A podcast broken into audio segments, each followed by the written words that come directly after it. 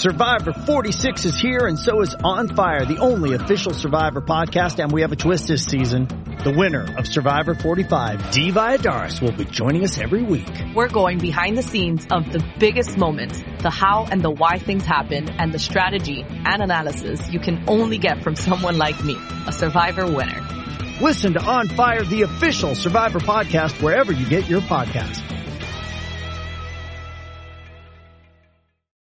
Find a fresh take on a fall getaway to Wilmington, North Carolina and beaches. Enjoy hiking trails in a state park, fresh seafood with a side of live music, and fall festivals galore. Then, live it up along the Riverwalk in Wilmington's historic downtown. With 3 island beaches, Carolina, Curie, and Wrightsville, and a vibrant downtown, you get the best of the Carolina coast all in one place. Plan your fall getaway at WilmingtonandBeachesVacation.com. I'm Alex Rodriguez. And I'm Jason Kelly. From Bloomberg, this is The Deal. Each week, you'll hear us in conversation with business icons. This show will explore deal-making across sports, media, and entertainment. That is a harsh lesson in business. Sports is not as simple as bringing a bunch of big names together. I didn't want to do another stomp you out speech. It opened up so many more doors. The show is called The Deal. Listen to The Deal. Listen to The Deal on Spotify. Good evening. Welcome to the episode of the Black Tuesday Podcast. It's Thursday. There is so much going on. We have one of our best. She is a writer and one of the best out there, Candy Mathis. Good evening. How are you? I am doing well. How about you? I am okay. I want to start tonight with somebody from your home state, Marsha Blackburn. Woo-hoo. Now, She tried. She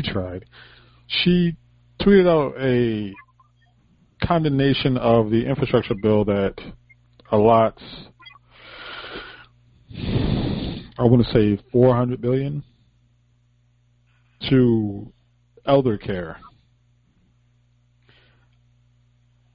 I don't think that she thought this through. Like, this is a bad thing? Like, how is she this bad at just everything? You almost wonder if her interns are not, like, Democrats. The tweet was seriously her coming in hot with fuck the elderly. I mean, that's how it read. Like, she was trolled across the Twitter like she always is. But how? How? Like, even for Marsha, it was just exceptionally stupid that her criticism of this infrastructure bill was that Joe Biden wanted to help old people. She's like, what, 68 herself? It's just, yes. She is up there with Bobart, like, genuinely one of the dumbest people in government, just genuinely a stupid human being. Like, she lives in a state where, according to figures from www.seniorcare.com, 233,210 seniors live alone in Tennessee. That's a large amount of the population living by themselves. You would think that she would want to help that, considering that many of the senior citizens are Republicans. These are her constituents, but she doesn't give a damn. Like, how is she this obtuse? Well, and even in 2020, I mean, we saw huge shifts for Biden with women, largely, but also the elderly. I mean, the elderly had went for Trump in 2016, and he lost large swaths of the elderly in this last election. I mean, you would think that even if she's too stupid to understand that she has a team of people whose job is to get that. I mean, even when they run small state races here, they have a team of people who perform polling. I mean, just like any politician, you would think that Marsha would employ people who are bright enough to tell her this, even if she's not. But clearly, she is, I think, believes that she's untouchable, as most Republicans who have been emboldened by Trump does. But to dick over the elderly or tweet out that you have a problem with Joe Biden having elder care and his infrastructure bill is just it would be baffling if we hadn't got all the 4 years of Trump. Nothing surprises me anymore. I mean, it is one of the worst things. And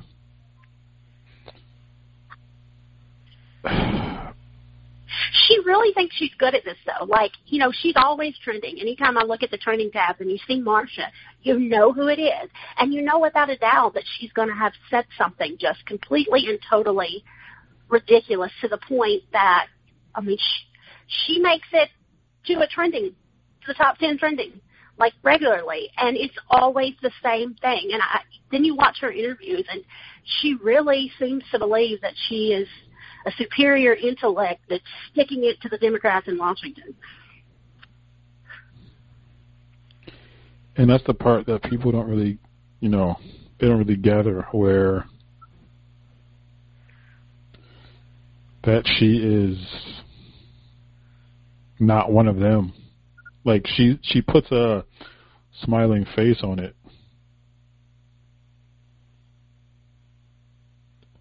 but it's more of just hate behind those. Like, it's hate in her approach. Now, speaking of hate and speaking of just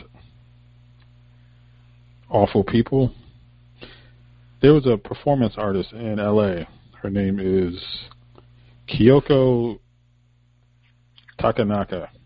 She recorded hours of men in bars in D.C. and New York for about 7 years. And it's just their racism. Like, they're being completely racist in her presence, and talking about the fact that she's an Asian American female, and in light of everything that's happened with, like, the shooting at the spas in Atlanta and various other hate crimes that are geared towards Asian Americans, why do you think it's taken this long for the spotlight to find this particular breed of hatred? You know, I don't know, and that's a pertinent question, because when I was reading the tweets from the LA Times on that piece, you know, the thread of tweets, one of the top responses was a Twitter user saying, you know, that Asian American racism and hate is not new.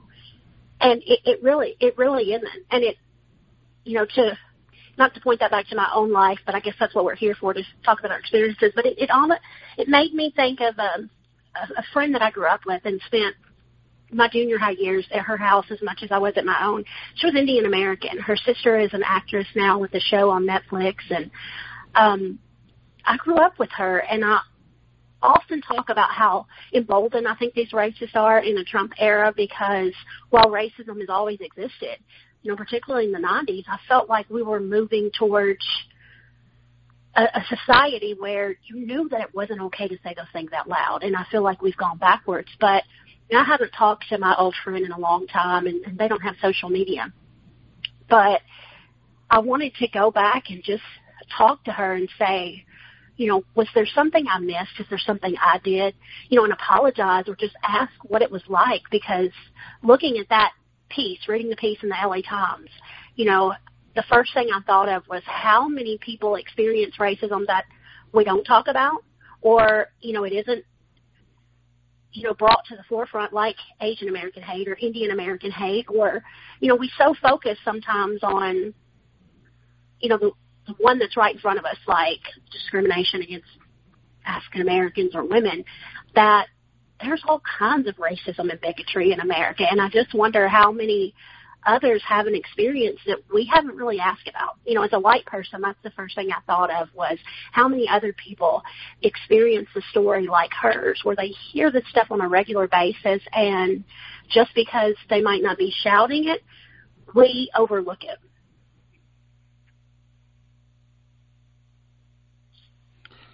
It's the American way. It is what Yes. People in marginalized communities have endured for the entirety of our existence on this continent. And to read this article, it sets a few things in motion for me. First, just the cavalier attitude about, hey, I'm just going to sit there and slur people and slur this one individual to her face and just and kind of couch it in a benign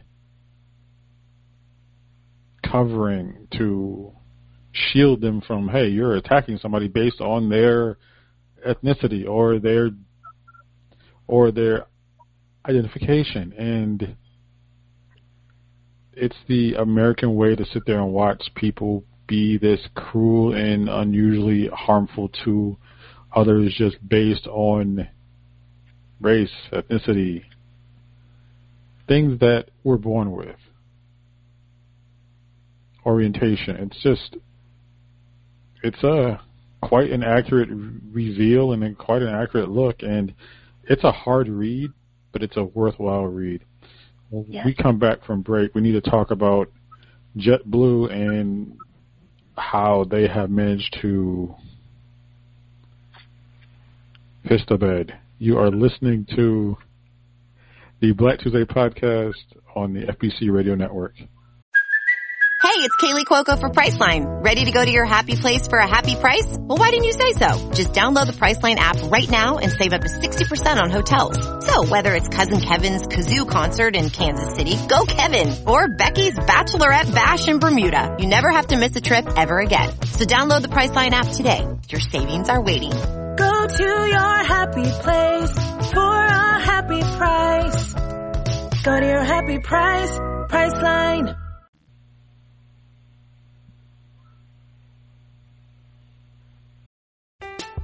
I'm Alex Rodriguez. And I'm Jason Kelly. From Bloomberg, this is The Deal. Each week, you'll hear us in conversation with business icons. This show will explore deal-making across sports, media, and entertainment. That is a harsh lesson in business. Sports is not as simple as bringing a bunch of big names together. I didn't want to do another stomp you out speech. It opened up so many more doors. The show is called The Deal. Listen to The Deal. Listen to The Deal on Spotify.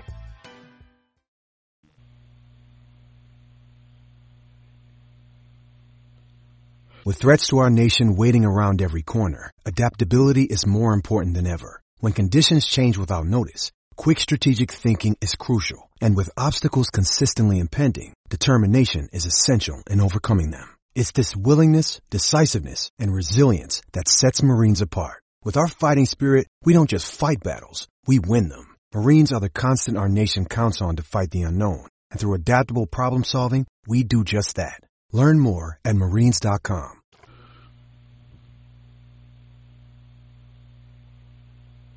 Hello, it is Ryan, and I was on a flight the other day playing one of my favorite social spin slot games on ChumbaCasino.com. I looked over at the person sitting next to me, and you know what they were doing? They were also playing Chumba Casino. Coincidence? I think not. Everybody's loving having fun with it. Chumba Casino's home to hundreds of casino-style games that you can play for free anytime, anywhere, even at 30,000 feet. So sign up now at ChumbaCasino.com to claim your free welcome bonus. That's ChumbaCasino.com and live the Chumba life. No purchase necessary. VGW Group. Void where prohibited by law. See terms and conditions. 18+. We are back with the Black Tuesday Podcast. Terrence Begg, Candy Mathis. Candy, JetBlue, the airline, it's one of those airlines that they really offered no explanation for this. I'm just going to, they suspended their political action committee donations, and they donated to a Republican congresswoman that objected to the certification of the Electoral College in January. This comes from Jed Legum. They literally donated to that Republican. Her name is Nicole Malliotakis. She's a Republican from New York, and she was among about 150 lawmakers that objected to the certification.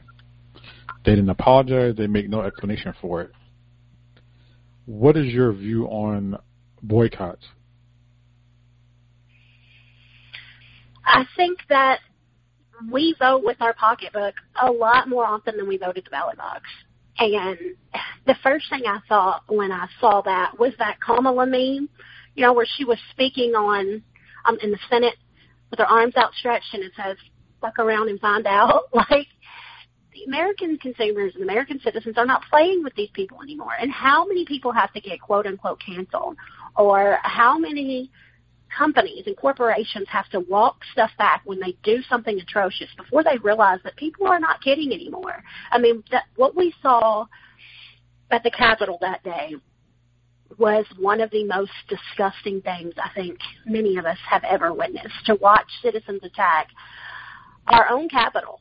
And the vice president of the United States, though he is a piece of shit, he was still the vice president of the United States. I'm not sure I would have felt anything if I saw Trump crouch down in the corner. But to see Mike Pence and Nancy Pelosi and leaders in, you know, the formerly most powerful nation in the world crouch down while people are breaking glass and shattering windows, it was disgusting. So I can't believe that anyone, let alone an airline, would be stupid enough to contribute to the campaign coffers of anyone who has anything to do with that, or who rejected the results of an election that I think everyone can agree, unless you are QAnon, Wayfair selling children on the internet crazy, can agree was it a legitimate election. And the fact that they just wouldn't, when asked about it, that offer any sort of rationalization, no sort of, not even apology, not even a statement. They just pretty much told you, you know what, it is what it is, and to deal with it. I give them about 2 weeks, I'll be walking that back, just like all the rest of them. Now, will they ask for the money back from Congresswoman Malliotakis from New York? Will they ask that for that cash back? Probably. I think it'll depend on the fallout, but, I mean, how many times have we seen Twitter is not playing with you? Like, if you cross Twitter and they cancel you, or as we talked about before, bring the consequences that your actions deserve, that is the quickest way I've seen anybody do an about face. Like, Twitter can harm you. We're not playing on the Twitter. And I want to see them be able to fold under the pressure of having to walk it back. Now, one of the people we need to discuss, unfortunately, is Matt Gaetz. Ugh. On a scale of 1 to he might, you know, see the inside of a jail cell, how much trouble do you think Matt Gaetz is in right now? Oh, it's bad. It looks bad. I mean, I'm sure you saw, I'm not sure which one you tweeted me. There was like a couple stories that broke right before we started recording this, but he's got his little former buddy there that's rolled on him. That might have been the one you sent him. Now it's coming out that they checked his Venmo, and he sent, $900 to that same dude, who then distributed it to 3 different girls. Like, you know, we saw this with Trump when he was first under investigation. There's no loyalty among thieves. There's no honor with pedophiles either, it seems. So, like, here's Gaetz. He's going to find out just like Trump did, expecting these people to be loyal to you. They're going to sing as fast as they can. Nobody is going to fall on the sword for him. So it's looking bad. I mean, his own friend, who is currently in jail awaiting sex trafficking trial for charges, is cutting a plea deal to implicate him. So it's bad. It looks bad. It should be. There's a guy named Joel Greenberg. He's a local, or former local county tax collector, and apparently he's cooperating with investigators because of a Gaetz trip to the Bahamas, where they were trying to run a ghost campaign against a local candidate, meaning they would siphon off votes from the opponent of one of Gaetz's friends. On top of that, Mr. Greenberg would know if, you know, Gaetz messed around with a 17-year-old girl and everything that kind of mushroomed from that. This is the same dude who had so much comments on Hunter Biden where it's still a story of you have one finger pointing at somebody, but how many fingers you got pointing back at yourself? He is in severe trouble. And the part that sucks is this. He is from the Panhandle, like northern Florida, where it is not completely red. It's mostly red up there in that part of the state, but will they be able to flip it blue? That's the question. Do you think that this scandal will reach an outrage level where the voters will go the opposite way? Well, part of the problem in that area is the same as the problem in Tennessee in the gerrymandering. My parents lived in Port St. Joe, which is in the Panhandle, for about a decade. They owned a house here and in Florida, and they recently just sold it after the hurricane and all the devastation. But they had Gwen Graham, who ran in the primary against Andrew Gillum and came very close to defeating him. In fact, she was the front runner, the presumed Democratic front runner, and then Andrew Gillum barely defeated her in the primary against DeSantis, which ended up going to the general election against DeSantis. But she was my parents' congresswoman right there in Port St. Joe, Mexico Beach, which is right outside of Panama City, and they split the district in half to get rid of her, which happened after Obama's election, probably 6 or 7 years ago. So that's part of the problem in the Panhandle is that, yes, it is, Florida's a state where what is it they say? The further north you go, the more south you get. But they're up against that there, is that it truly has been drawn for people like Matt Gaetz, which is why I thought his last reelection 2 years ago, or I mean a year ago, however long it's been now, 20, I don't even know what year this is. The pandemic has me confused. But when he was just reelected a year ago, or in November, I really thought that would have been a closer challenge than it was, and largely because of the way they've drawn those districts. But the problem with sex trafficking for Gaetz is ignorance is not a defense. Like, even if everyone that he was messing with was 18, if you're with a buddy trafficking a child across state lines, it doesn't matter if you thought she was 18 or if you were the one sleeping with her, you're still in deep shit. And he ought to be legally, but when it comes to the voters, like I say every week, nothing surprises me anymore after Trump. So his base is diehard MAGA, and they'll probably defend him no matter what they do, just like they defend Trump when he walked in on children and naked when he owned beauty buttons. He's in trouble with the fact that a couple of his colleagues are calling for his resignation. If we switch to someone in your area, if you had a choice, rank these politicians in the order from Tennessee. Bill Frist, Bill Lee, Marsha Blackburn, as far as tolerable to least tolerable? Probably the order you just said them. Bill Frist, Bill Lee, then Marsha Blackburn. Bill Lee, for those who don't know, the governor of the state of Tennessee, is signed into a law that 21 and older can have concealed carry and without a background check or training. This is such a bad idea. Like, how did we get here with this idea? Tennessee had guns in bars several years ago. I mean, it's absurd. Our legislature it's embarrassing. It has become such a joke that I had an old veteran tell me that he used to travel about the country, and when it comes to the South and culture and food and, hospitality, that he always loved Tennessee because we were Southern, but we weren't as crazy, basically, as the other Southern states, And he said that just by watching the news, that to him in recent years, it appeared that we had become Alabama-like. And that's so true, but, we might even be Arkansas and Mississippi level now. Our legislature is just full of ridiculous, batshit, insane ideas, like continuously trying to make the Bible the state book. But Bill Lee, for those that don't know, he owns a heating and air company here. He's a multi-million-dollar businessman. By all accounts, a super nice guy, but had no business in politics, no experience in politics. And after Trump got elected, then, he did what so many other businessmen do and thought you know, why not me?